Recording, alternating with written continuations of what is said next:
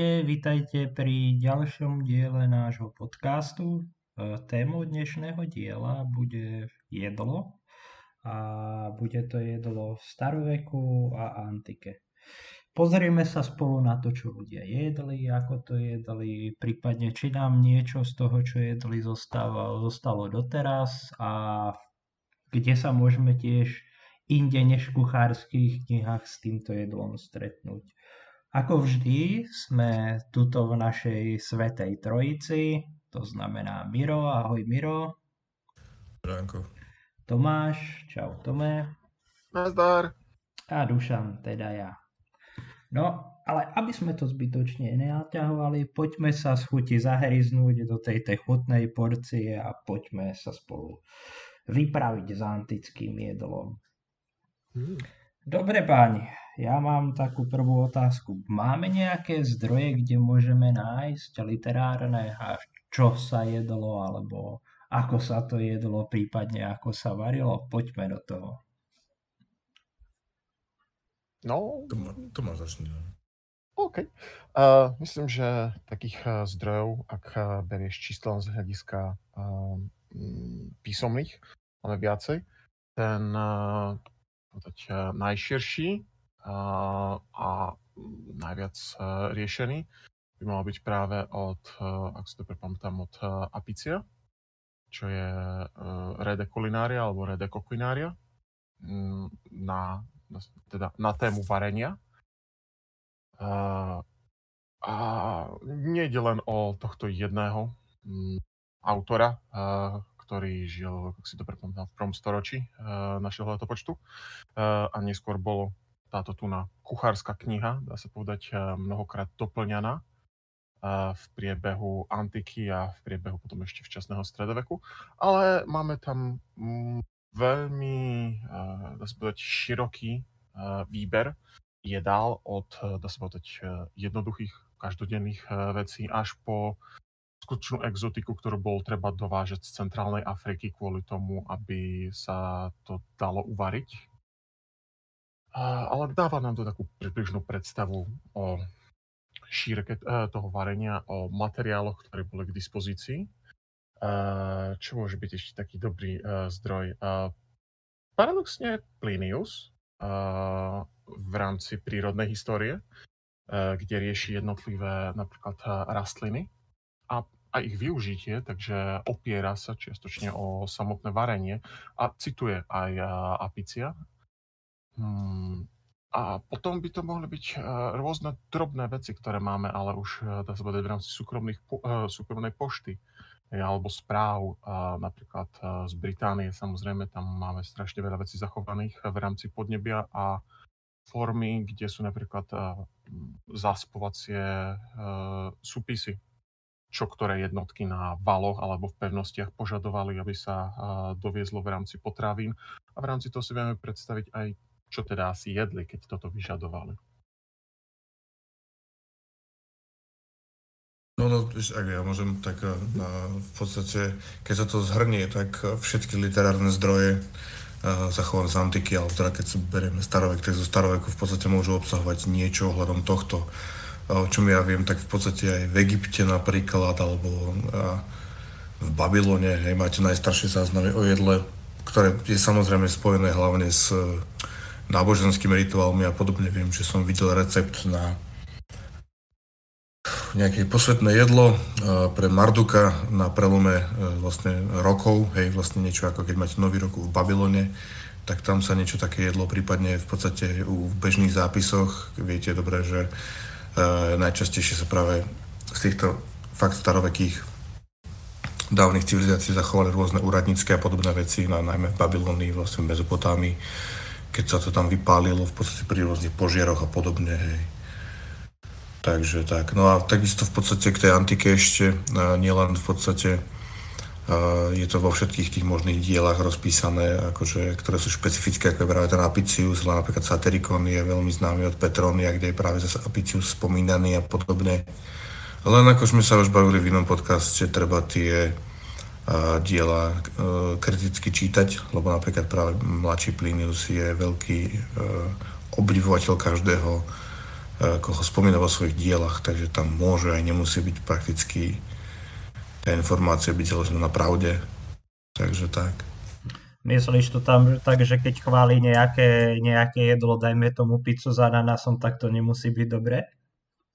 No napríklad minimálne to, o tom ananásovi som neriešil, aj keď Rímania už niečo ako pizzu mali, ale uh, v podstate napríklad je tam dosť veľa tendenčných vecí vždycky a v podstate, keď náhodou pohrdaš niekým, a minimálne staroveky Gréci takí boli, tak e, všetko, čo bolo barbarské, bolo viac menej zlé. No, že potom napríklad to je presne také, že na juhu e, Peloponézu máš normálne maslo ako e, ingredienciu, ale na severe, keďže v podstate tam bol problém s tým pravdepodobne alebo niečo podobné, tak to bolo barbarské, pretože Uh, jak sa tam k tomu nevedeli dostať samozrejme a ohrňali perou nad južnými Grékmi, čo prakticky je taký typický, typický prvok antiky. Každé mesto boje proti všetkým, lebo oni sú tí praví. Takže tak, no, ako, treba to fakt brať e, s nadhľadom a napríklad jedna veľmi dôležitá vec v podstate, keby sa ľudia chceli venovať vareniu antických vecí, tak e, ako celou históriou je veľký problém s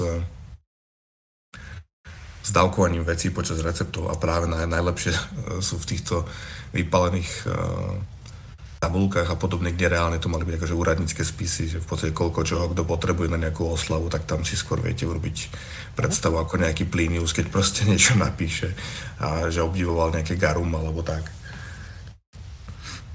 Áno, uh, dávkovanie v receptoch je známa vec uh, po, dá sa povedať, po tisícročia. E, môžeme, e, môžem povedať, že sa nepísalo uh, dávkovanie, písal sa zoznam uh, mm-hmm. jednotlivých uh, ingrediencií, ale nepísalo sa ich množstvo, lebo sa to bralo asi takým štýlom ako partitúra pre moderný koncert. Každý si to doplní, ako uzná za vhodné. Samozrejme, niektoré veci sa ani nepísali do receptov. Uh, to už uh, prechádzame pomaly už do stredoveku, ale je to veľmi typické, myslím, do 16. storočia, že sol sa nikdy nepíše, lebo je to samozrejme. Áno, to je jedna vec napríklad. A druhá v podstate, ono, to vždy treba takým tým homerským spôsobom čítať tieto veci. To bolo písané pre ľudí, ktorí žili v tom období. Takže nebudeš hovoriť o tom, že voda je mokrá, nie? A že my 2000 rokov potom si nedokážeme napríklad predstaviť niektoré suroviny, ktorých meno nepoznáme a podobne. Vieme to len nejakým spôsobom doladiť. Prípadne uh, tie potraviny, suroviny mohli byť v podstate nejakým spôsobom o mnoho e, kultivovanejšie do dnešnej podoby, takže v podstate nejakú divokú náhražku toho nemôžeme nájsť, takže vlastne môžeme si ten recept napríklad len prispôsobiť. Áno, to je, to je jedna z veľmi výrazných vecí. Čo sa týka uh, rekreácie, napríklad chutí alebo celkovo týchto tu na receptov z rôznych období a rôznych oblastí, je, že čím hlbšie ideme do histórie, tým väčší problém je zohnať, eh, buď vôbec len pochopiť, o, akej, eh, o akú potravinu sa jedná v danom recepte, lebo to, že poznáme slovo, neznamená nutne, že aj keď poznáme jazyk, mm-hmm. že mhm. vieme presný preklad, čo by to malo ísť. Hlavne v eh, období, kedy máme, čo ja viem, v období rímskej ríše 30-40 druhov oliv a mhm. na základe rôznych oblastí a kultivárov, ktoré existovali, mali, mali sme vtedy rôzne kultiváry a mrkvy, paradoxne je otázna a aj diskusia dodnes, či vtedy už oranžová mrkva existovala, hej.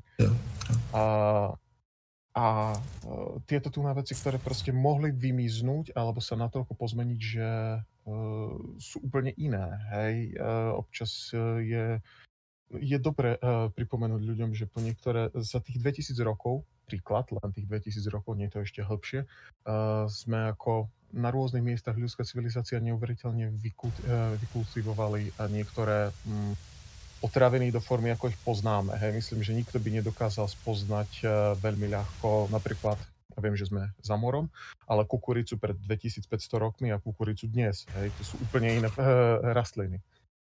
No, ako je taká divokejšia forma, keď sa práve o tom bavíme, preto majú na to viacej názvu. My to poznáme len ako kukuricu, ale je rozdiel medzi corn a maize. Ale hej, toto je presne pravda. No a napríklad potom, ako tak sa dajú doplniť tieto informácie práve z iných zdrojov. Ako keď máš fresku alebo proste mozaiku, prípadne nejaký, nejakú malbu, niečo podobné, hej, že v podstate to sa niečo nájde, napríklad minimálne Pompeje sa k tomu vynikajúci príklad, hej, že nájdete tam stánok s fast foodom spred 2000 rokov, aj tam zobrazené, čo tam podávali, tak to je asi najlepší obraz toho, čo by to mohlo byť. Dušan, to je ten Mac Cezar pre teba. Mac Cezar, hey. Mac Cheese. Lebo, lebo Cezar šalát by bolo už... No, myslíš, myslíš že, že by boli schopní reprodukovať tú slavnú scénku z Pulp Fiction, ako idú autom? A vieš, ako tam hovoria čtvrdý bráku, Mac Cezar. A pivo, pivo tam nemajú.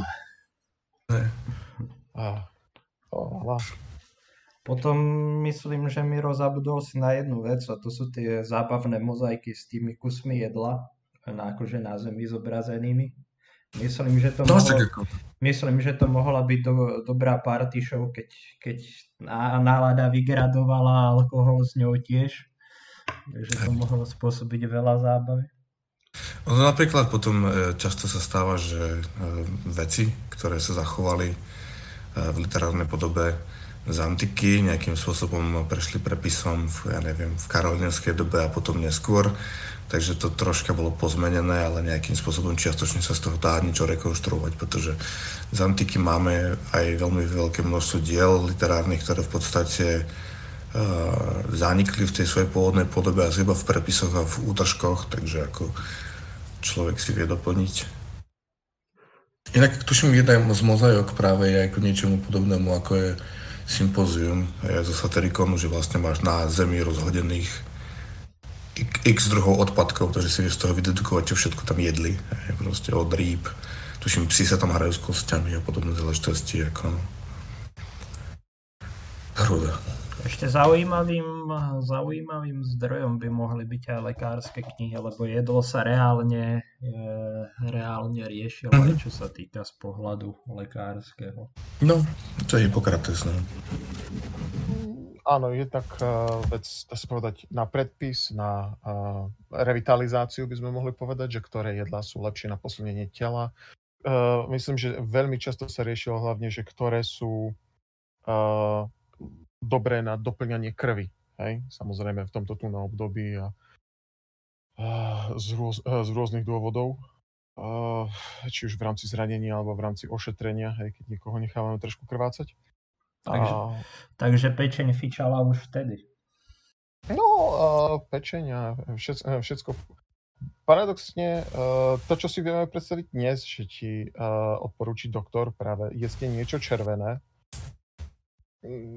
áno, z hodou okolností je to tak. Jedzte niečo, čo je červené, má to vplyv potom na, lepší, uh, na lepšiu tvorbu hemoglobínu. Neznamená to, že máte teraz jesť červenú olovenú farbu zase. Hej?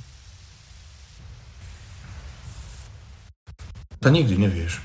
Alebo červenú A... zmrzlinu. Mm. Áno. Ako, určite to niečomu pomôže, nie som si taký istý, že či je to trávenie. Uh, no, čo sa týka... To je asi tak základ k tým zdrojom a potom samozrejme máme zdroje v archeológii, hej? Ale to je napríklad to, čo už Miro naznačil napríklad v tých Pompejach. Ono je to s, tak, s tým jedlom trošku nešťastnejšie, keďže je to samozrejme niečo, čo nemá tendenciu a pretrvať, pokiaľ nie sú skutočne extrémne podmienky. Mm-hmm. Alebo je to extrémne nezrelé. Jedna, jedna vec je vlastne napríklad zobrazovanie práve týchto vecí na freskách a mozaikách, ako sme sa bavili, kde v podstate uh, sú doslova súdové reálie. Druhá vec sú vlastne archeologické nálezy, kde vlastne z toho sa dá dedukovať tiež, čo sa jedlo a podobne. No, tam už je to viac menej skôr akože na dedukcii na dotyčných ľudí a podobne. Hej, potrebujete robiť eh, hlboké analýzy rôznych vecí, či už neviem, kostianých ostatkov, trusu, prípadne odpadu, hej, čo sa jedlo a tak ďalej. Ale, ale dá sa z toho ako tiež vyťažiť. Len to není také príjemné, ako pozrieť sa na obrazok. Výborne, povieš nám o tom viac? o čom? O výtere z rôznych častí? No ako, ako náhle nájdete nejaký druh odpadu, ktorý my nazývame archeologický nález, tak v podstate dokážete si z toho urobiť analýzu. Keď nájdete kosť, dokážete e, z rozboru zistiť napríklad kosť z ryby, nachádza sa to uprostred poľa. What the hell, hej, tak proste dokážete si uh, na základe toho vydedukovať niekoľko súvislostí, ak robíte rozbor, čo to bolo za rybu, odkiaľ mohla prísť, keďže pravdepodobne uprostred poľa nevyskočila, pokiaľ nebol nejaký zázračný dážď. Opravím ťa priplávať, priplávať ešte Lovecrafta nepreberáme. Áno, áno. Škoda. A v podstate z tohto vlastne aj nejaký obchod dokážete s tými ľuďmi v podstate si vlastne vydedukovať z toho, že nejakým tým spôsobom tam boli obchodné styky. Na, na druhej strane si viete potom predstaviť s tou oblasťou, ktoré napríklad mohli ďalšie komodity prichádzať hej, do styku a podobne.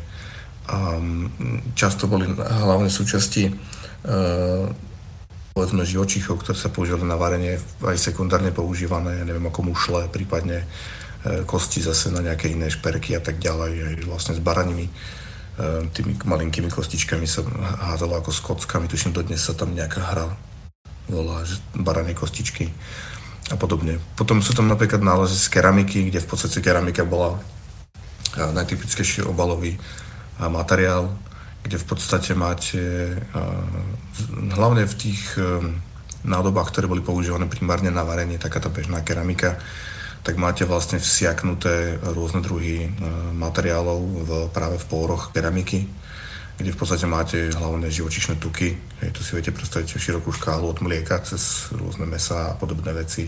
Takisto z mesy, napríklad keď nájdete toto, špeciálnu keramiku. No? Toto je veľmi dobrý postreh, tie stery. My sme to už riešili v podstate pri, pri alkohole. My to myslím spomínali stery z oblasti, z oblasti východného stredomoria. A Môžete, môžete sa veľa skutočne tou chemickou analýzou dozvedieť. Mm-hmm. Uh, nesmie to však ten archeológ predtým ožužľať na miesto čokolády. On, on vie, o kom hovoríme, pozdravujeme.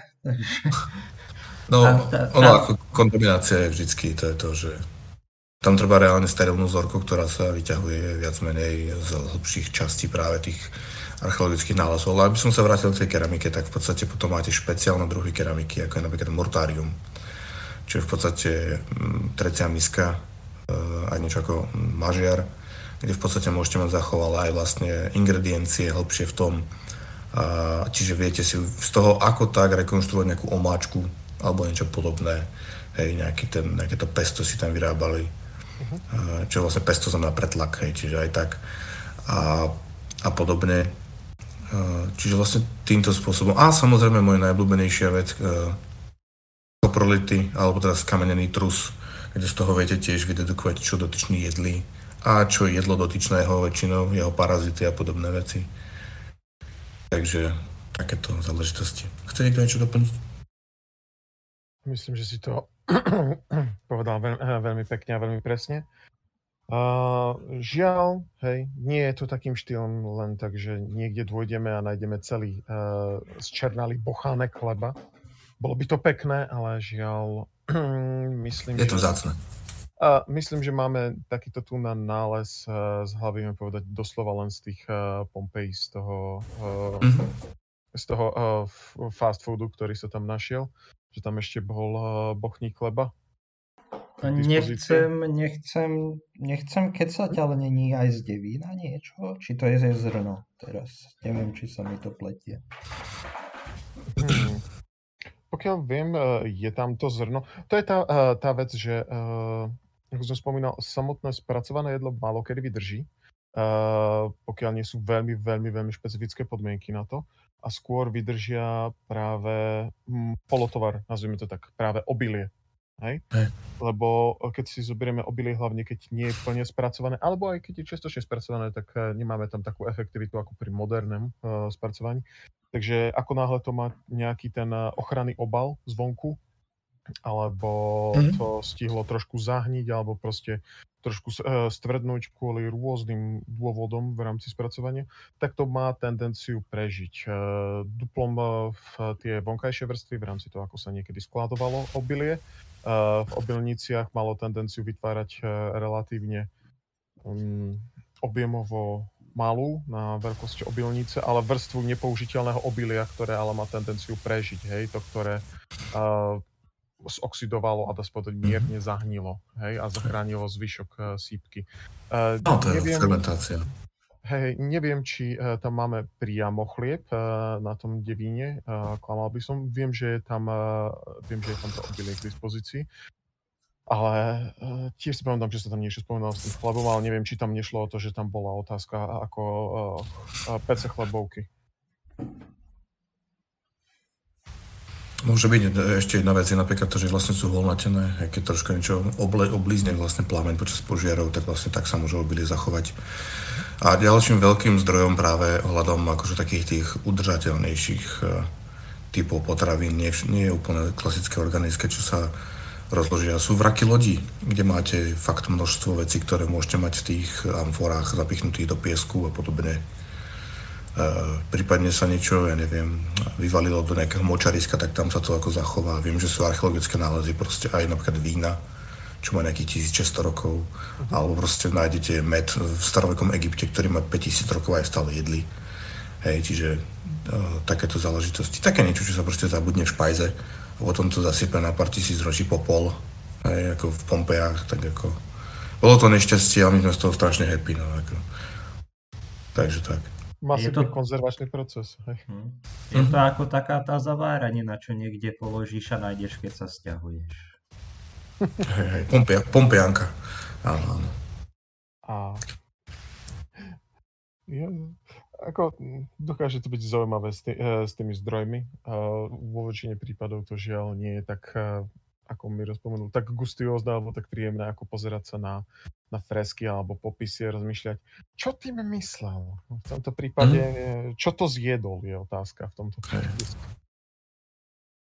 Ono napríklad je tam potom aj všetko je to také už historické uh, zázemie, rozoberať práve tie fresky a podobne, lebo vždy chcel niekto nejaký ústredný motív, ale práve tie detaily, ktoré sú tam dodané väčšinou, tak sú tie najdôležitejšie, že teraz je tam, ja neviem, uh, plný proste e, tác nejakých vecí, aj tam práve ten bochník, a k tomu bochníku sa práve našla jeden nejaký zoholnatený uh, bohní, bochníček v Pompejách, tak v podstate sa snaží to rekonštruovať asi, ako to vyzeralo a podobne. To zase potom dabluje do uh, experimentálnej archeológie, kde sa ľudia snažia rekonštruovať recepty, ako by to vyzeralo aj podľa pôvodných záležitostí. No. A zase Rímania, takisto nielen Rímania, ale Rímania hlavne boli dosť experti na rôzne fakt akože um, exotické veci, čo sa práve v tom satirikone a v tom Apiciovi napríklad spomína, hej, kde máte, ja neviem, od, od nakladaných plchov cez e, pštrosa až po, ja neviem, e, tuším, mm, maternicu nakladanú, um, panenských prásnic a podobné veci, ako takéto záležitosti. No, bolo to ako... Jazyky s plameniakou. Jazyky s plameniakou, no a tak ďalej. A na druhej strane v podstate existuje ako e, rímske jedlo, uh, by som povedal, že v podstate je niečo veľmi podobné tomu dnešnému. Máte tam strašne veľa vyprážaného fast foodu a kopec cheesecakeov. Takže to také zle nie je.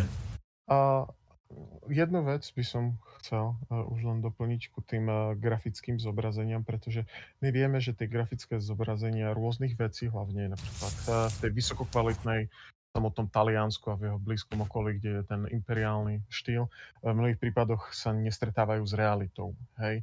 Napríklad zobrazenia zbroje hej, a podobných vecí sú skôr uh, mm-hmm. predstavivosť autora na základe toho, že niekedy niekto videl. Asi ako keby ste dneska dali priemernému umelcovi uh, nakresliť tank. Akože nakreslí vám formu, ale nebude to, žiaden, uh, kon, nebude to žiadna konkrétna vec s najväčšou pravdepodobnosťou. A zatiaľ, čo pri tom jedle si vieme skôr eh, predstaviť, že to muselo byť presné, lebo uh, to bola vec, s ktorou sa doslova stretával každý každodenne. Hej? Takže keď tam zrazu niekto začal kresliť, nie, eh, vytvoril absolútny nezmysel, tak ako to je tá otázka, keď pôjde ten autor objednávajúci, akože čo je toto? V živote som také jedlo nevidel. Ja som tu chcel svoje obľúbené koláčky. Hm. Počkaj, počkaj, tebe sa to ešte vo fast foode nestalo?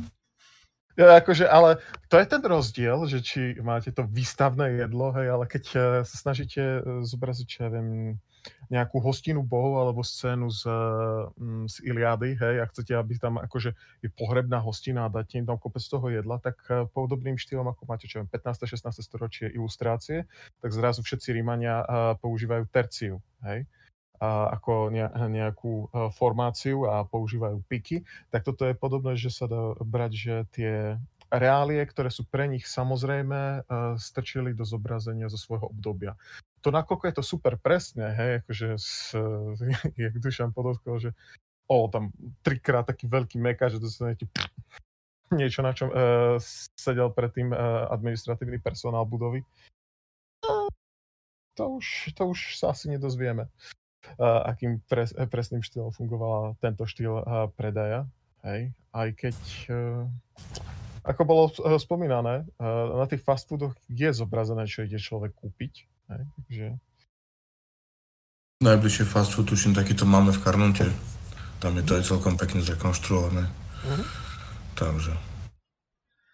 A ešte by mohol byť aj kompletne funkčný, bolo by to zaujímavé. Oni tam majú dosť veľa slavností, no, kde takéto veci robia. Ako celkovo je to pekný Disneyland.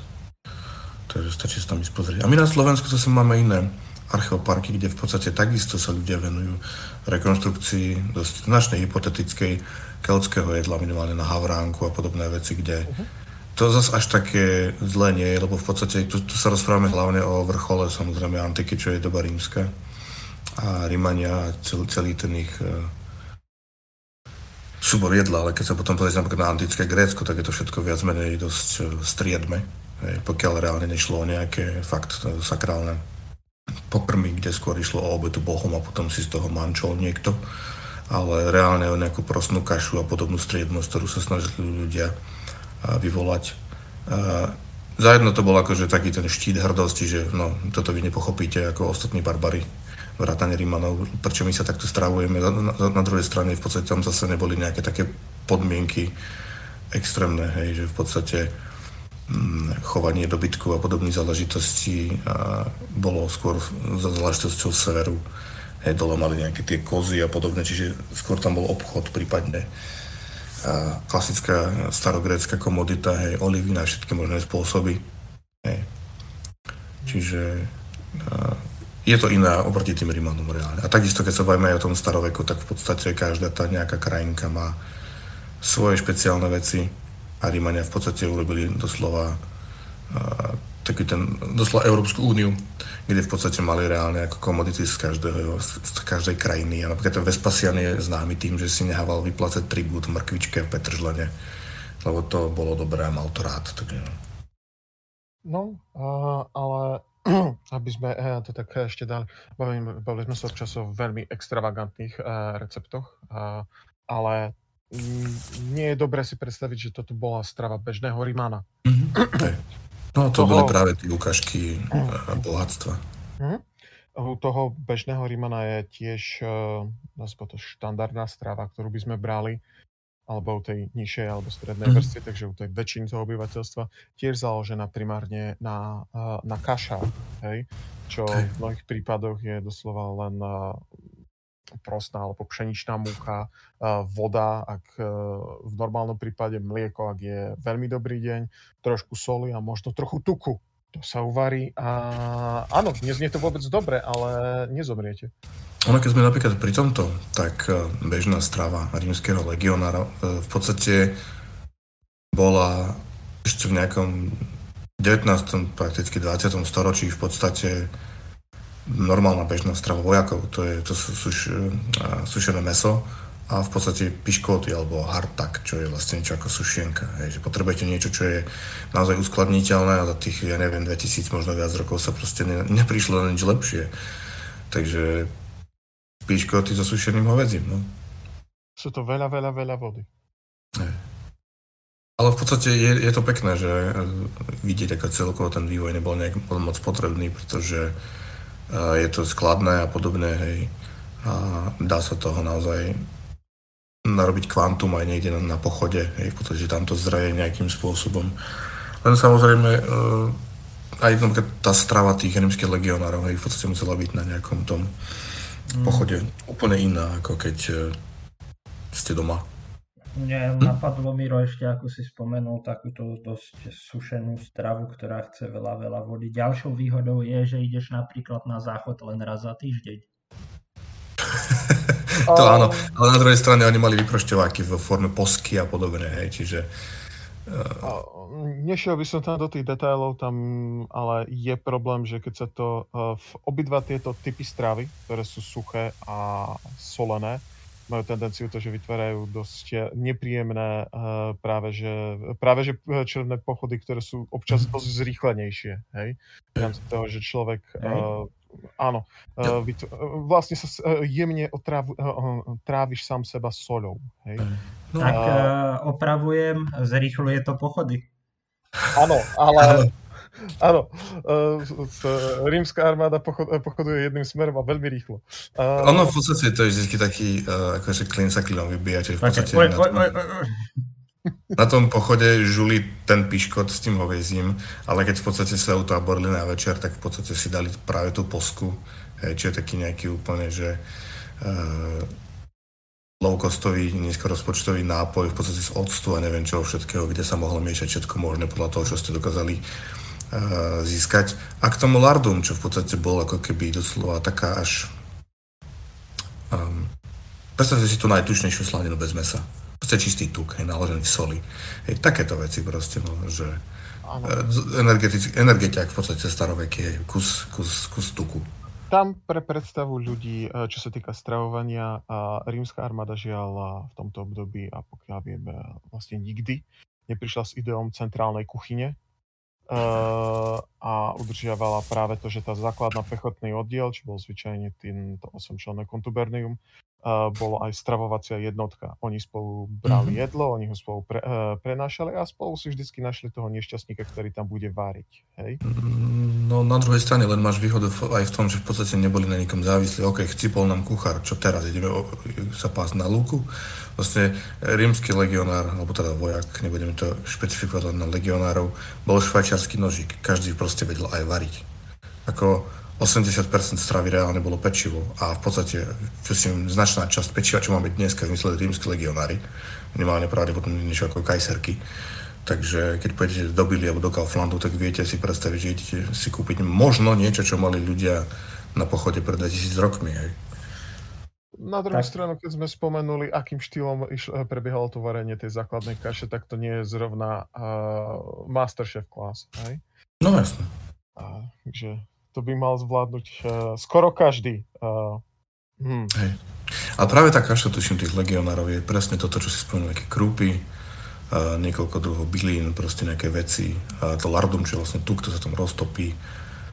A to sa proste varí v kotlíku a nejakým spôsobom sa tam naje nejakých pár ľudí z toho, hej, zapijú Je tam všetko okrem, okrem, okrem ovocia a zeleniny. To je taká sekírková polievka, hej, proste všetko aj. tam je.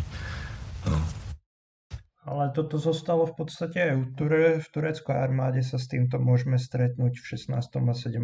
storočí, kedy napríklad tu Janičiarov boli rozdelení podľa... Každá, každá tá grupa vojakov mala jeden kotlík a dokonca oni tie kotlíky, kotlíky sa niesli aj na, na nejakých tých slávnostiach a ceremoniách.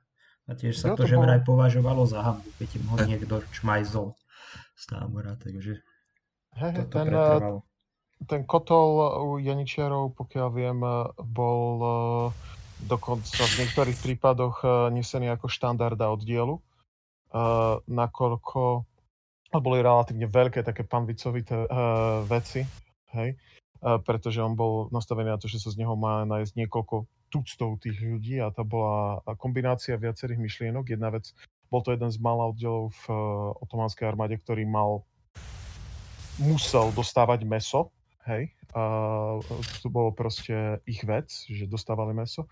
A zároveň uh, tam bola tá forma toho bratstva v rámci toho, že oni spolu jedli, hej, to už vychádzame skôr z tej nomádskej tradície, hej, toho spoločného stravovania a v rámci toho uh, nejakého nejakého uh, toho spoločného nažívania, ako, to sa povedať ako rodinný celok, hej, medzi sebou, čo bol pre nich ako dosť výrazný faktor. Mm-hmm. Ono to podľa mňa hento, keď, keď sa len pre tom troška zastavíme, podľa mňa hento vychádza práve ešte z úplne tých pôvodných nomádskych záležitostí, že to je ako nejaký klan alebo rodina a práve oni majú to svoje ústredné ohnisko, kde sa akože stretávajú, tak ako je to presunuté proste do štruktúry armády. Ale to už není antika. A mohli by sme ale na to, sorry Dušan, že ti ukradnem túto tú na, uh, pozíciu na chvíľočku, prejsť do toho pohľadu uh, samotného, samotnej formy stravovania, hej, uh, ktorá um, v, tej, v tejto antike, akým štýlom pre porovnanie s dneškom to je, hej, lebo dnes sú, nie sme jak hobiti, prvé raňajky, druhé raňajky, prvá večera, druhá večera, Uh, hej, ale m, mm, máme určitý uh, zažívaný systém v súčasnosti, uh, viac menej, uh, zdravý alebo nezdravý v Európe. Uh, akým štýlom to máme v uh, antike v rôznych oblastiach. Pre porovnanie. Hej. Uh, viem, že mm, niečo podobné ako náš štýl raníky obed večera uh, fungovalo aj v Ríme pôvodne, ale uh, ono sa to tam rozpadlo časom pre, bohaté, pre bohatú spoločnosť sa to rozpadlo z toho hľadiska, že práve to poobedňajšie jedlo, by sme mohli nazvať nejaký holovrant, sa stále zväčšovalo a zväčšovalo až do toho obdobia, že začali vynechávať e, aj obed, aj večeru, nakoľko tento, toto tu na jedlo uprostred bolo natoľko obrovské, že nič viac nepotrebovali po obede. Hej. Zatiaľ, čo jedlo pri pracujúcej a nejakej strednej triede sa zase posúvalo len v rámci toho, aký dlhý bol pracovný deň. Hej? Takže keď to bolo dvakrát za deň, tak to bolo dvakrát za deň. Pred a po smene. Hej? To je jedna vec. A druhá napríklad musíš sa napríklad pozerať aj na podmienky, v ktorých sú. A dodnes to tak je v krajinách, v ktorých je také teplo, ako je Stredomorie, že v podstate najväčšia ako keby hostina, alebo teda najväčšie jedlo je práve na večer alebo v noci Gréci to tak napríklad mali, že mali nejaké zobnutia hej, na začiatku v strede a viac na večer, ale v noci si proste urobili uh, skutočne to najväčšie jedlo, lebo v podstate vtedy ti není z toho tak ťažko a podobne. Hej. A takisto, ako nám sa náješ, môže ťa odpísať, môžeš si pospať, hej, čo zase nie je až tak zdravé, ale v podstate hm, bolo to logické.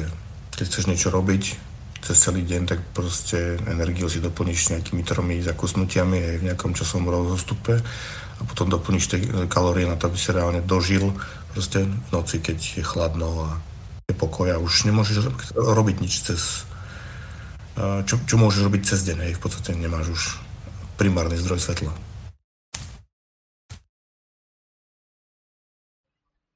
Ja by som sa zase pozeral trochu na tú športovú stravu niečo, čomu sa venujem, športu v antike, takže bude to možno prekvapivé, ale už v starom Grécku a potom v helénizme, ale aj v rímskej ríši sa napríklad riešili, reálne sa riešili jedálničky. To znamená, že to, čo pozná naša fitness kultúra, fit kultúra teraz, že idem, idem do fitka a hneď si dám napísať jedálniček niekým, kto ma nikdy nevidel, nevie, aké mám zvyky, neviem, ako robím a podobne, tak to už fičalo už vtedy. Samozrejme rôzna, kraj, e, rôzna kvalita bola tých jedálničkov. E, veľmi sa napríklad, už vtedy veľmi sa orientovali aj podľa, podľa hviezd. Je známe, že jeden známy zápasník eh, Milon z Krotónu, tak ten mal dietu postavenú údajne len na mese a víne. To znamená, že jedol obrovské, obrovské množstva mesa a zapíjal to vínom a my vieme, že niektorí to chceli napodobniť. Rovnako sa uvažovalo napríklad, že tí atleti majú jesť eh, jesť typy jedla alebo typy mesa podľa toho, čo robia. Napríklad pre zápasníkov alebo boxerov sa doporučovalo byčie meso, pre bežcov zajace a podobne. A ešte e, vieme, že tak ako sa, tak ako teraz majú tí športovci rôzne týmy, tak e, niekto, kto sa mu staral o jedlo, tam bol aj v antike, sú rôzne záznamy, vieme napríklad, na meno atleta si teraz nespomeniem, ale napríklad ten tesne pred závodmi alebo pred zápasom si dával len ďatle, pretože tie mhm. obsahujú, obsahujú neveľa sachar, e, veľa fruktózy, toho, toho ľahko straviteľného, straviteľného cukru, takže skutočne u, u, už v tejto dobe sa reálne riešilo kto čo je a máme tiež zá, záznamy, ako sa ako sme spomenuli predtým, napríklad e, z prostredia gladiátorských škôl. My vieme, že časť, časť, nie všetky, napríklad e, gladiátorské školy boli postavené na vegetariánskej strave, a tam môžeme no, povedať, no, tam... že Galénos, to vieme napríklad od Galéna, ale vieme, že Galénos tú gladiátorskú školu, o ktorú sa staral, tak zmenil tú stravu na mesitu. Presne tak, tam ide hlavne e, dôležitý, dôležitá informácia, lebo toto je často napríklad prepierané v moderných e, médiách kvôli tomu, aby sa ľudia stali vegetariánmi. Gladiátori boli stále jedna z najnižších kategórií v spoločnosti, pokiaľ sa niekam nedostali. Preto dostávali tie najlasnejšie veci, čo boli práve nejaké tie zišky obilia a podobné záležitosti, preto mali takú tú pseudo-vegetariánsku stravu. Hej, takisto, ak môžeme ešte to tam rozvinúť k tomu chlapíkovi, čo si hovorí, že sa živil mesom a vínom. Keď už si bol dostatočne sponzorovaný atlet, tak si si to mohol dovoliť. Ale v podstate viem, že bežná stráva napríklad greckých atletov bola dosť rastlinná, kde ale v podstate mali doslova... A tam je to ako pekne formulované. Mali aj právo na prídel syra. To znamená, že bežný človek až toľko toho syra nemal, ale oni v podstate kvôli uh, proteínom práve mali aj ten syr a podobné záležitosti. Čiže uh, keď máš človeka, ktorý naozaj zarába veľa, tak si to meso môže dovoliť. Aj keď už je to v dostatočne funkčnej spoločnosti. Aj, aj niektorí tie vyšší gladiátori si viem predstaviť, keď ich niekde pozvali, tak sa natlačili ale napríklad starovekí Spartania takisto v podstate oni mali tiež veľmi strednú stravu, skôr akože mm, mali toho menej a potom si mali zvyšok ukradnúť, ako sa hovorí, mali si zvyšok zadovážiť. Ale zase ich posvetná polievka bola ten krvavý boršč, oh. ako by som to nazval. Hej, takže... No.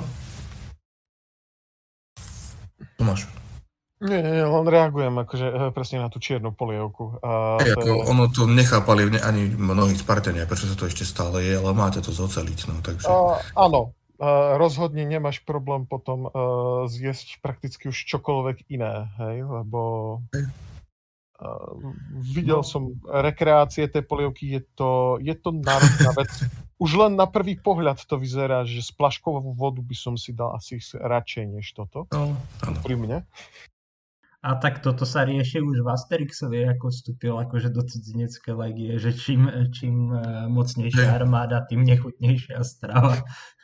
Inak to, to si krásne pripomenulo. Tam v jednom nejakom, a tuším Asterix, Obelix a 12 úloh, tak tam bolo, že mali ano. zjesť niečo. A tam bolo krásne práve hey. nejaký taký antický kuchár, čo uh, ťavi, ťavia samica, tuším, ťavý samec. A, a malá ťava, či čo to, nebudeme deliť rodinu. Ale to krásne dokresluje presne tých úplne prepnutých a najbohatších kuchárov, čo robili pre tú elitu, že fakt úplne sa išli rozdať a presne tam plameniačie jazyky a podobné záležitosti nakladané, neviem čo tam varili, takže ako aj to je validný zdroj. No. Miro, ty si podotkol, že ako v tom Grécku ľudia väčšinou na tie atlete rastlinu stravu. Ja by som možno len popravil, že ono je to dané aj tým, kde sa nachádzaš, respektíve v akom časovom horizonte sa nachádzaš. Niečo také ako chladiace, chladiace boxy a, a ledničky v takom zmysle, ako ich máme my, tak neexistovali. A tiež musíme brať do úvahy to, že mm, reálne tie Veľkochovy boli tiež limitované ročnými obdobiami. Napríklad aj na Slovensku bolo typické zabíjačkové obdobie, keď udrali prvé mrazy a podobne. Mm-hmm. To môže byť, je, ako, môže to byť dané jednak aj tým obdobím. Mm? To, a... Čerstvé meso není vždy dostupné. To na, na, to dneska, na to dneska ľudia zabúdajú, alebo niektoré plodiny, nie, že, že nie sú dostupné po celý rok, vieš. Teda. Aj to je jedna vec, ale napríklad eh, viem z, jedného zdroja, už si nespomínam, čo to bolo práve, tam bolo riešené, že kravy, napríklad až veľmi neskoro v podstate, neviem, či až veľa, my sme vlastne začali využívať e, majoritne aj na meso. V podstate vždy to bolo také, že ok, máš kravu, to je v, v, vo väčšine Grécka úplne že super, tak proste ju využiješ, čo sa najviac dá, čiže budeš robiť z, z nej ako syria, mlieko a takéto záležitosti, ako Ano. tam o tom zabíjaní plus ti, môže, plus ti môže pomôcť niekoho alebo niečo otiahnuť, hej? Hej, presne tak, ako má to veľa využití. Na druhej strane o pár storočí si e, rímsky cisár mohol vyberať stroj strany Germánie, si zoberie tento rok skopové, hej, proste, lebo e, dovoz bol e, taký objemný, že vlastne už naozaj mohli mať obrovské rozsiahla menu. A to je podobné, pokiaľ viem, je po strašne dlhé storočia, to funguje aj s, mm, s kuracinou. Uh, nie je to uh, obľúbené meso, je to veľmi neobľúbené meso práve, že uh, po strašne dlhé obdobie, pretože um, ty chceš tú kuru využiť tak dlho, jak sa dá na to, aby znašala vajcia. To znamená, že keď ju konečne zarežeš, aby si ju zjedol, tak je tak stará. Hej. Aj to znašanie vajíčok vlastne bolo dosť akože špecifické, pretože než sa reálne akože vyšlachtili, by sa dalo povedať, nejaké vajconosné sliepky, tak to chvíľku trvalo Samozrejme potom štrosie vajcia boli veľká ako delikatesa, ak si sa k tomu mohol dostať. A, a ja by som len doplnil, že mm, on je tiež veľmi veľký rozdiel, samozrejme, vieme sa o antike, čo je dlhé, dlhé obdobie. Hej. A už len v rámci antiky uh, mali samotní tí ľudia problém občas pochopiť, čo je dostatok a čo je bohatstvo pre niektorých. Napríklad mm-hmm. máme napríklad v prvom storočí a uh, už v prvom storočí pred našim letopočtom máme uh, spomínaného uh, diktátora Cincináta, hej, uh, kde sa rieši to zlo, jeho, jeho príjem diktatúry, jeho zloženie diktatúry, že sa potom vrátil, a, aby išiel obospodárovať svoje polia a, a v tej tradície už toho včasného cisárstva sa riešil, on bol tak chudobný, že potom sa mu museli ostatní skladať na pohreb. Nie, on, on bol chudobný z ich pohľadu, hej, z pohľadu aristokracie prvého storočia, ktorá si mohla povedať, že chce si prestávať ostrov na, na vilu. A z pohľadu aristokracie svojho obdobia bol to normálne e, bohatý, zabezpečený človek, len a, ten rozdiel v tom majetkovom uh, poňatí bol na to, že pre tú aristokraciu z toho prvého uh, to bola nižšia stredná trieda pre nich. Hej. Ma, uh, nikdy pravdepodobne uh, sa Cinzinátu z pluhu nedotkol, hej, ale znie to pekne, uh, ale išiel spravovať uh, svoje polia. Áno, tak ako veľkostatkár ide spravovať svoje polia, proste povie, kde sa ide čo uh, zasiať. No, Kato starší bol napríklad taký, hej, ako tam sú tiež dva názory na neho, že v podstate aký bol zlý ku všetkému, pretože to bol taký uh, kapitalista, hej, moderný, ale na druhej strane v podstate on sa musel nejakým spôsobom postaviť ku záležitosti, do ktorej bol vrhnutý, pretože tuším, zomrel otec veľmi skoro. A zároveň zachoval proste veľmi veľa vecí, z ktorých sa akože dá uh, čerpať aj k našej téme. Minimálne viem, že jeden koláč, ktorý tam spomínal, sa tuším placenta, a v podstate ide o typický cheesecake, že vlastne máte veľmi tenké cesto, vnútri hromadu vrstiev, um, niečoho podobného mascarpone alebo rikote, hej, a koty cheese, niečo také a polievané medom a je tam, tuším, čo tam ešte k tomu, bobkový list, vavrín, také niečo, že ako celý ten recept tam je proste krásne opísaný. A to je striedma strava u jeho. Áno, áno, áno.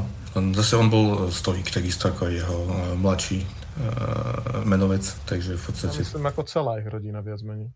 Áno, hej. No, ale typický Riman, hej, v podstate uh, taký ten proto, že v podstate uh, v tom období, v ktorom vyrastal, tak v podstate to boli asi tí najlepší ľudia, až potom to išlo dole vodou.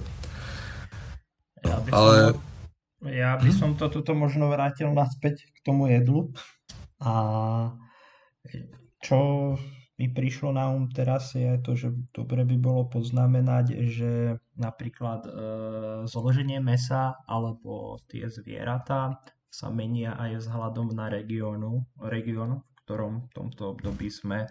To znamená, že pokiaľ, pokiaľ sú moje informácie správne, v dobe rímskej dnešné územie dnešného Slovenska, sliepka, alebo takto braná ako veľká zácnosť na území ríše relatívne bežnejšie. A to samé patrí napríklad aj o mačkách. Takže mm-hmm. Zatiaľ, čo v Egypte by ste ich obrazne mohli, mohli rozháňať metlou, u nás by ste ich až toľko nevideli. Tu ich potrebuješ zaháňať metlou, lebo ti pravdepodobne prišli po tie sliepky, vieš. Hej, hej, hej. No, to je ten divá Hnusná chamrať spoza hraníc. Hej, hej, hej. No. Uh, to, je, to je tá otázka, uh, jednak, čo, si spomí, čo ste obidva spomínali, ohľadom uh, využiteľnosti, hej?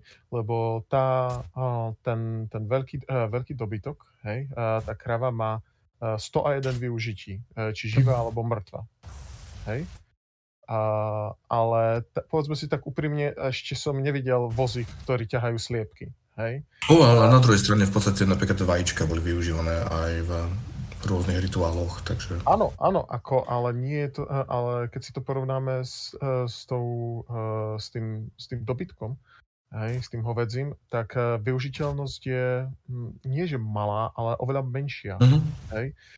V podstate je tam priebehu dňa, dobre, nakrmiš to a teraz čo? Hej, okrem toho, že z toho budeš mať nervy, že to budeš musieť kontrolovať, či to nezobrala mačka, líška, pes, uh, sused, hej, uh, náhodne okolo idú, idúci uh, uh, poloboch, hocičo, hej. Uh, takže viem si predstaviť aj z toho hľadiska, že OK, ja mám rozplánované doslova všetko jedlo uh, od uh, žnie ku žni, hej, a teraz uh, predstav, že by som mal zrazu krmiť uh, tucet sliepok, uh, ktoré, OK, dajú mi tie vajíčka, hej, ale či mi to v podstate stojí za to, hej, a tam je otázka, dá sa povedať, eh, toho hm, výnosu z, z, z, na hektár by sme mohli brať z dnešného hľadiska v rámci mhm. poľnohospodárstva, mm-hmm. či sa mi to oplatí, hej, v rámci toho, lebo ono vo výsledku predsa sú to stovky kil uh, zrna, čo im budem musieť dať uh, za rok. Tomáš, uh, no. nemôžu sliepky aj za porážku rímskej flotily náhodou? Uh, technicky vzato za to môže veliteľ, že nesledoval sliepky, eh, čo, chcú, eh, čo mu chcú povedať. Pretože... Uveď nás do deja. Uveď nás do deja. Mne sa, mne sa tam najviac, hydina, ideme. Hej, mne sa tam najviac páčila tá hlaška, ako použil. Nie vždy, Tomáš nám povie, že nie vždycky tieto hospodárske zvieratá, celkom milé hospodárske zvieratá majú šťastný osud. Tomáš, bež na to. No, o, nazviem to tak, Rímania v rámci etruskej tradície, a oni si to podržali veľmi dlho aj potom, mali tendenciu byť e, neuveriteľne poverčiví a rímska armáda je vrchol z tejto poverčivosti a pobožnosti. Takže nebolo atypické, a priam bolo absolútne normálne, že sa riešili uh, sledovania posvetných uh, znakov pred bitkou, aby sa dalo odhadnúť, že či je ten vhodný čas, aby dneska prebiehla bitka. Lebo čo sa týka napríklad pozemných alebo aj iných stretnutí, bolo normálne, že sa ľudia stretávali, boli od seba kilometr, dva týždne, vyšli z tábora, pozreli sa na seba celý deň a večer išli znova do tábora, hej, pretože ten deň sa im nechcelo bojovať. No, v tomto konkrétnom prípade to je, myslím, prvá púnska vojna. A, tak e, konzul, ktorý velil flotile, a mal tiež sledovať e, v tomto prípade veštenie z, myslím, že to bolo z pohybu sliepok. Hej? No ale keďže boli na mori, hej, a Rímania nemali zrovna námorné tradície, tak sa ich snažili zobrať tie pozemné. No a sliepky mali uh, morskú chorobu, takže robili veľa vecí, len nechodili okolo, aby uh, zobali zrno, hej, a na základe toho, že by sa dalo predpovedať, že ako dopadne bitka, tak uh, ak si dobre pamätám, tak to tam bolo zriešené tým štýlom, že ak nechcú jesť, možno budú chcieť piť. Tak ich vyhodili vlastne z, uh, cez palubu. A bola to veľmi efektívna porážka. Takže dotyčný, dotyčnému, kon, dotyčnému konzulovi to dokonca Senát dával uh, za vinu, že k porážke došlo len na základe toho, že posvetné sliepky hodil vlastne cez palubu a bohovia zapričinili ich porážku. Takže na druhú stranu to bola dobrá výhovorka. Ako on nie je zlý námorný veliteľ, bohovia za to môžu. On urazil bohov. Ale technicky za to toto je u Rímanov väč, uh, väčšia, mm-hmm. uh, väčší problém, keď niekto urazí bohov, než to, že je neschopný veliteľ. Hej? Jedno sa dá ešte naučiť, hej, ľudí je dosť. To druhé... Eh. To sa žehli veľmi, veľmi ťažko. Áno, to sa žehli veľmi ťažko. A tam bola, myslím, dokonca sekundárne jeho sestra ešte súdená za, a, myslím, za nejaké zločiny proti štátu, pretože e, neskôr spomínala, že a, e, tiež by jej e, brat znova stratil flotilu. Išlo o to, že potom, čo bolo treba stavať novú flotilu a kopec nových e, veslárov zohnať, tak kopec ľudí odišlo z Ríma. A po vojne, keď sa kopec veteránov vrátilo späť, tak jej vadilo, e, jak zase mesto zapácha chudobnými. Ale do tej druhej bitky už teda sliepky pravdepodobne nevzali, alebo minimálne nevieme. A ono, sliep, eh, paradoxne, eh, z neskôršieho obdobia my vieme, že sliepky sa napríklad nosili na lodiach aj krížom dookola sveta. A, a tiež vieme z historických záznamov, že mali problém s jedením, aj keď sa už neriešili na veštenie v nejakom 17. 18. storočí. A problém je s tým, že eh, stále mali, bol problém s tým ich vykrmiť, hej? Pretože im nechutilo zrno, samozrejme tak eh, až neskôr sa zistilo, že všetok ten eh, tvrdý chlieb, ktorý sa bral na tie lode, tak je plný červov, ktoré im chutia, aj keď je im zle. Jo, klasika. Prišlo sa na to, ako vlastne z nešťastia ľudí zrobiť eh, šťastnú sliepku. Takže myslím, že to v podstate to bol dobrý. Ale čo sa týka rybania a hydina, tak nesmieme zabudnúť potom na husy. Aj keď to už nemá nič spoločné s, s, s, s varením, takže možno, Ale... možno inokedy. Ale boli tam tie husy, takže... Gaga. Ako celkovo tento rímsky totemizmus ohľadom vtákov je proste sranda celkovo. Ale ja som chcel sa vrátiť k jednej veci tam na začiatku ešte, keď sa len bavíme o tých sliepkach, alebo o akomkoľvek dobytku, alebo teda nejakom tom chovnom zverstve, tak v podstate e, nemôžeme si to predstaviť ako dnešné typy. To proste bolo o mnoho chudobnejšie. A tie sliepky napríklad, čo práve boli tam, nemali až toľko mesa, preto boli viac na vajce a podobne. A na základe tohto napríklad si ľudia spestrovali, aj bežní ľudia spestrovali e, stravu tým, čím mohli. Aj to bolo vtáčkarenie, že vlastne napríklad e, ja neviem, ešte do 19. storočia aj tuto u nás sa proste lovili drozdy a rôzne väčšie typy vtákov, aj proste, lebo je na tom meso. Potom, ako som spomínal, jedenie plchov a myší a neviem čo všetkého. A najdôležitejšou stravou vlastne a náhražkou teda mesa v podstate boli ryby. Kedy si ich proste bolo všade kvantum.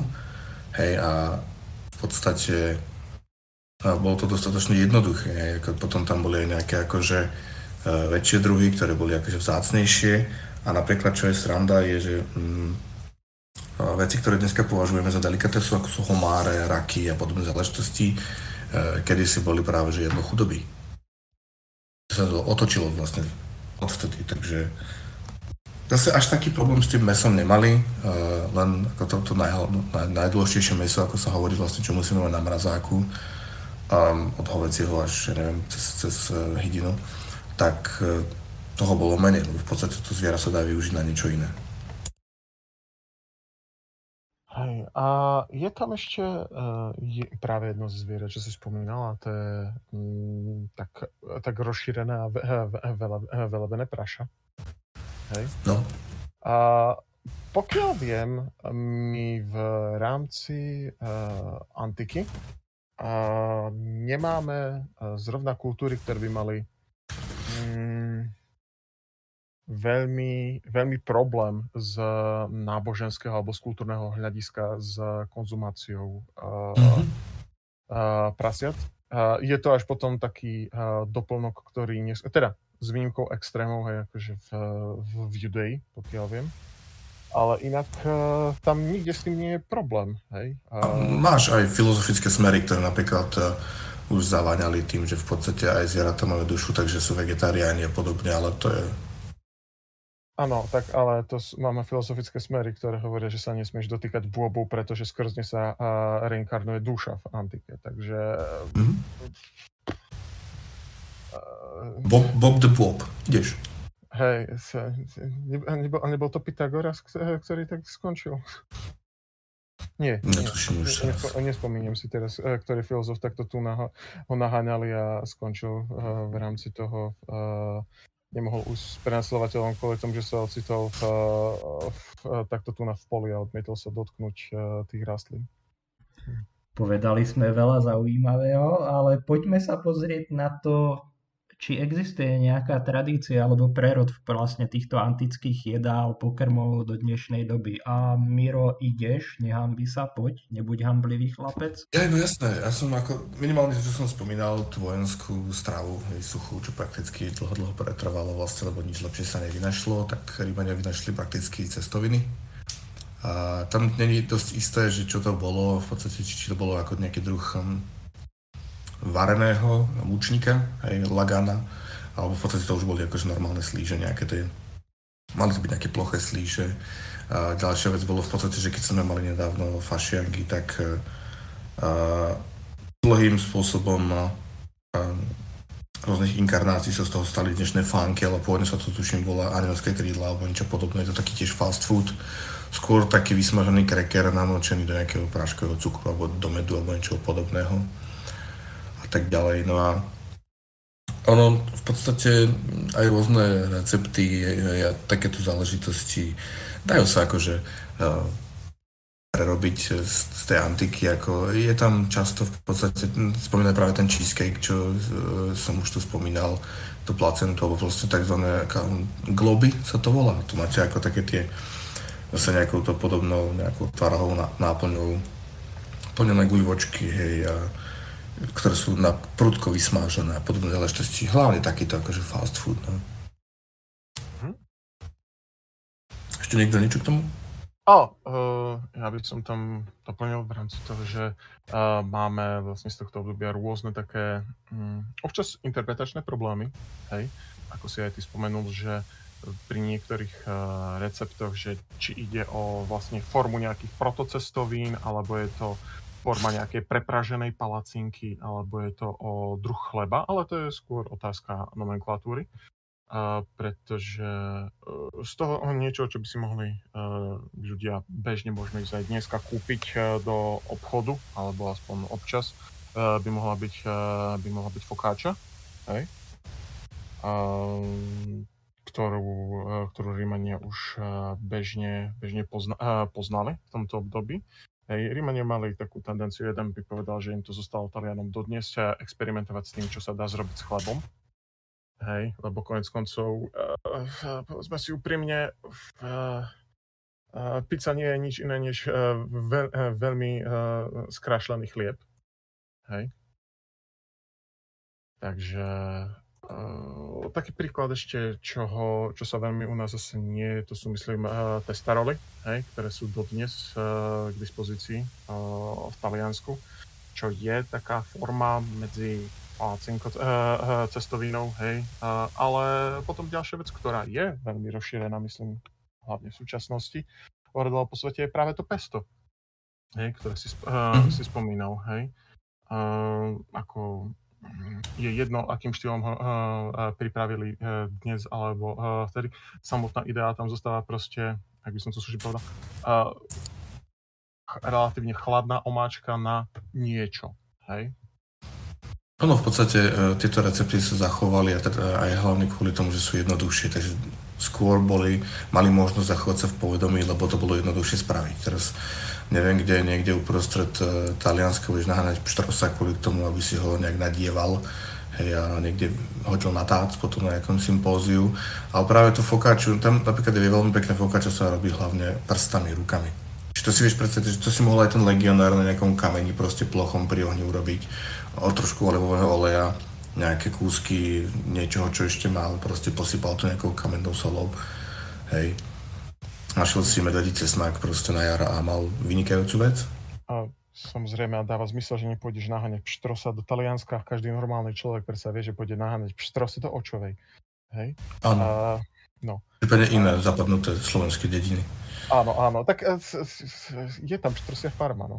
A, tom, čo sú tam napríklad tak, uh, také veci? Uh, to by malo byť, ale to je čiastočne, čo si spomínal v rámci rôznych uh, koláčikov a tak ďalej a to by malo byť hm, že uh, ousené sušienky, dá sa povedať. Mm-hmm. A to je jednak tá uh, otázka spode tej, tej, uh, tej stravy, hej, uh, v rámci uh, cestovania, lebo je to suché tak, ako len to môže byť v mnohých prípadoch.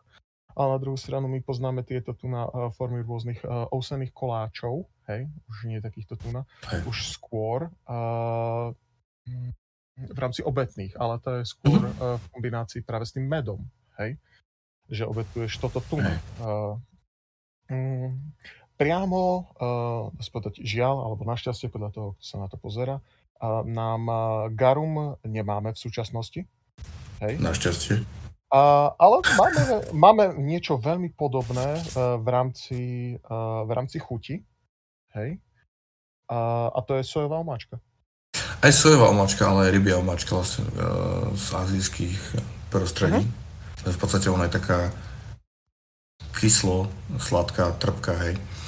Ale tuto by som ešte rád rozšíril tú myšlienku, čo som mal o tom, e, vlastne, že prečo bolo tak jednoduché u tých jednoduchších jedál, tak vlastne máš ako keby dva typy proste jedla, ktoré mm, bol, bol kladený dôraz na to, aby sa zachovali. Prvá vec, jednoduchosť dostupnosti u bežných jedál, aj bežné, e, bežných ľudí, to sa boli jednoduché.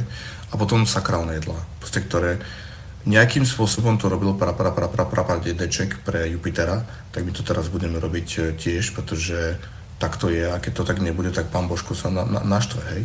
Čiže v podstate to je druhá vec, e, ktorá sa v podstate musela viac menej v nezmenenej forme zachovať, kým re, nikto neprišiel možno v renesancii a že oh, tu by sme to mohli dať, čak e, nech to je lepšie a tak ďalej. Ale v podstate, keď si napríklad spomínal tú pizzu, hej, tak ja som na začiatku uviedol, že pizza fungovala už a, ako slovo mm, v stredoveku, že to muselo od niekiaľ akože prísť ale aj to, keď máš, čo to pizza je, v podstate je to tenké cesto, na ktoré si naháčaš veci a to robili už práve no, Babylončania, hej, starovekí, takže e, ide hlavne o tú interpretáciu. Pizza v dnešnom ponímaní vznikla tuším niekedy v renesancii, hej. Práve čo som spomínal ten stredovek, tak to bol nejaký nadýchaný veľký koláč, ale ako e, celkovo tá idea, aj to slovo tam je. Áno, mne ide skôr len o tú uh, kážku toho, že Mm. v tom priestore tej, tej Itálie bolo vždycky tendencia mm. a prezdobiť chlieb ano, a takým štýlom, ako sa dal, lebo má to tú výhodu, že zoberie to človek do pazúru a môže ísť, hej, práve mm. ten, tým fast foodovým štýlom. No a zatiaľ, čo no. Eh, mnohé napríklad tie, tie recepty, ktoré sa vtedy riešili, sú mm, dal by povedať, na bežné užívanie, podobné, dneš, eh, podobné dnešnej eh, kuchyni. Nemôžeš do toho zrovna ísť rukami a neskončiť špinavý jak prasa. Hej.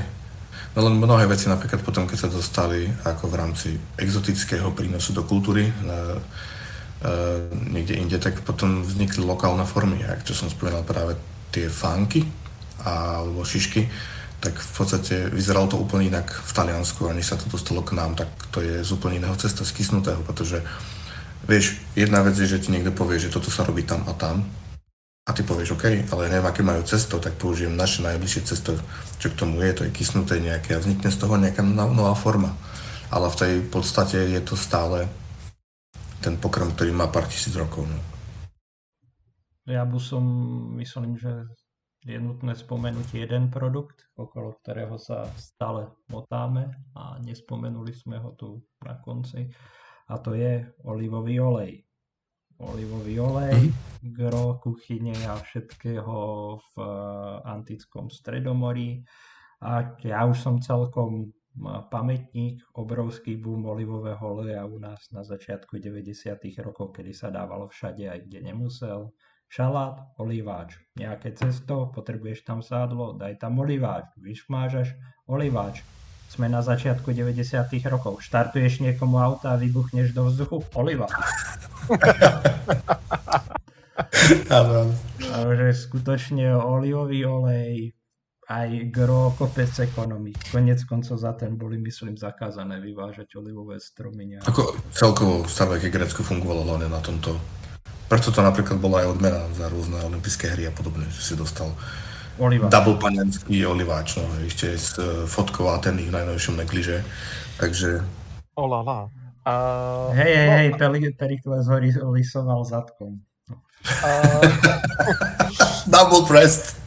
Uh, je tam tá, ten, ten rozdiel, ktorý uh, napríklad kultúrne u nás nie je, uh, hej, ale pokiaľ viem, v, v stredozemných uh, kultúrach to nie je také atypické používať, uh, dá sa povedať, aj mohli by sme povedať surový, hej, to znamená nie teplne upravený žiadnym štýlom, uh, olivový olej ako súčasť jedla. Hej.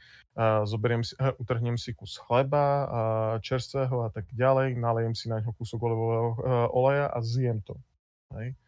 A je to pre nás dosť podivuhodná kombinácia veci, ale máme to spomínané... Ja pre nás ako po niektorých. Áno, Dobre. z ďalekého severu. myslel som kultúrne, nemyslel som ako nás troch. Uh, Tomáš takéto to... niečo ne, nepozná, on býva na ďalekom severe, tam prinesie, ja... on si nemôže namočiť do olivového oleja, lebo on to má zmrznuté, vieš, ako. on to má, on, on to líže ako na nuk. Použijem kladivo na maslo a zoberiem z toho. Uh... Zvyšok hodíš po tých orkoch, ktorí si snažia dobiť poprad. Ja... Uh, áno, áno. No týmto tu štýlom uh, či už eh, máme rôzne kultúry, ktoré to tam dnes, eh, dodnes používajú takto olivový olej. A druhá vec je, že hm, Mira to už spomínal v rámci toho nápoja, ale to je tradícia, ktorú som si nie plne istý, že v celku dobre prežila.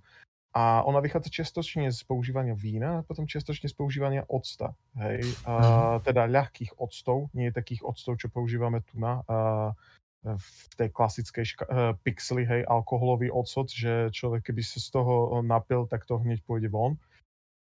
A to sú tie ľahké octy vznikajúce hm, kysnutím uh, vína, mm. hej, ktoré boli stále používané hm, ako súčasť kuchyne alebo aj na zapíjanie. Hej, ako, uh, myslím, že to bola dokonca otázka, ktorú máme aj uh, Cezar rieši, že keď jeho predkom mohli, mohol stačiť uh, na večeru chlieb s octom, prečo by to nemalo stačiť jemu, hej?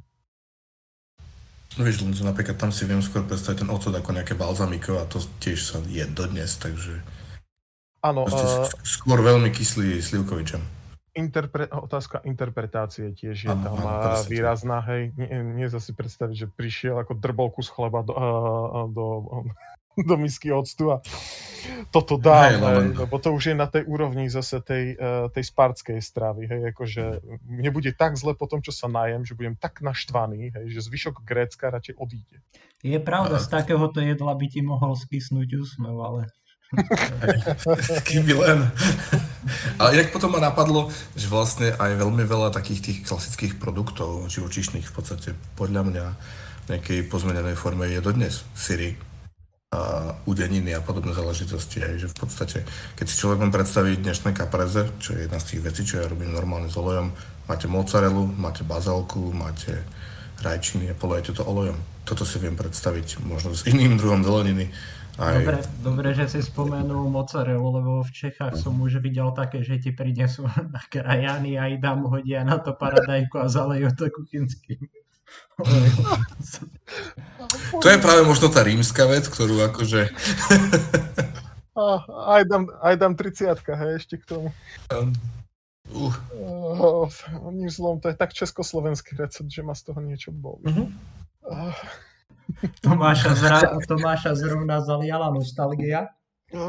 A ja si myslím, že u tohto nostalgického pocitu by sme mohli skončiť, lebo sme naplnili náš čas.